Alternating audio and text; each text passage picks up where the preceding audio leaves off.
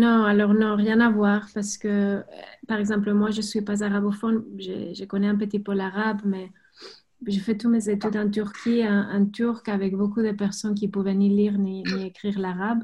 Et bien sûr que ça peut aider, ça veut dire au fur et à mesure surtout, mais si on pense qu'on fait les pendant quatre ans, ça donne le temps à apprendre à lire et, et à écrire l'arabe. Alors, c'est pas c'est pas quelque chose qui, qui, soit nécessaire. On peut toujours apprendre, c'est toujours bien, mais on est en train d'apprendre des gestes, euh, des traits.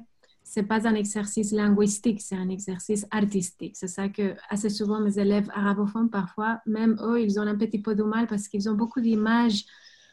Ils, ils, sont très conditionnés par les, lettres qu'ils connaissent et ils pensent que bas c'est comme ça et aleph c'est comme ça. Parfois c'est mieux de rien savoir et pouvoir faire des traits abstraits euh, avec la, bonne, les bons modèles devant eux plutôt que les modèles qu'ils ont peut-être acquis avec euh, leurs connaissances. Alors, voilà, on voit, on voit un petit peu les, les, avantages et, les désavantages.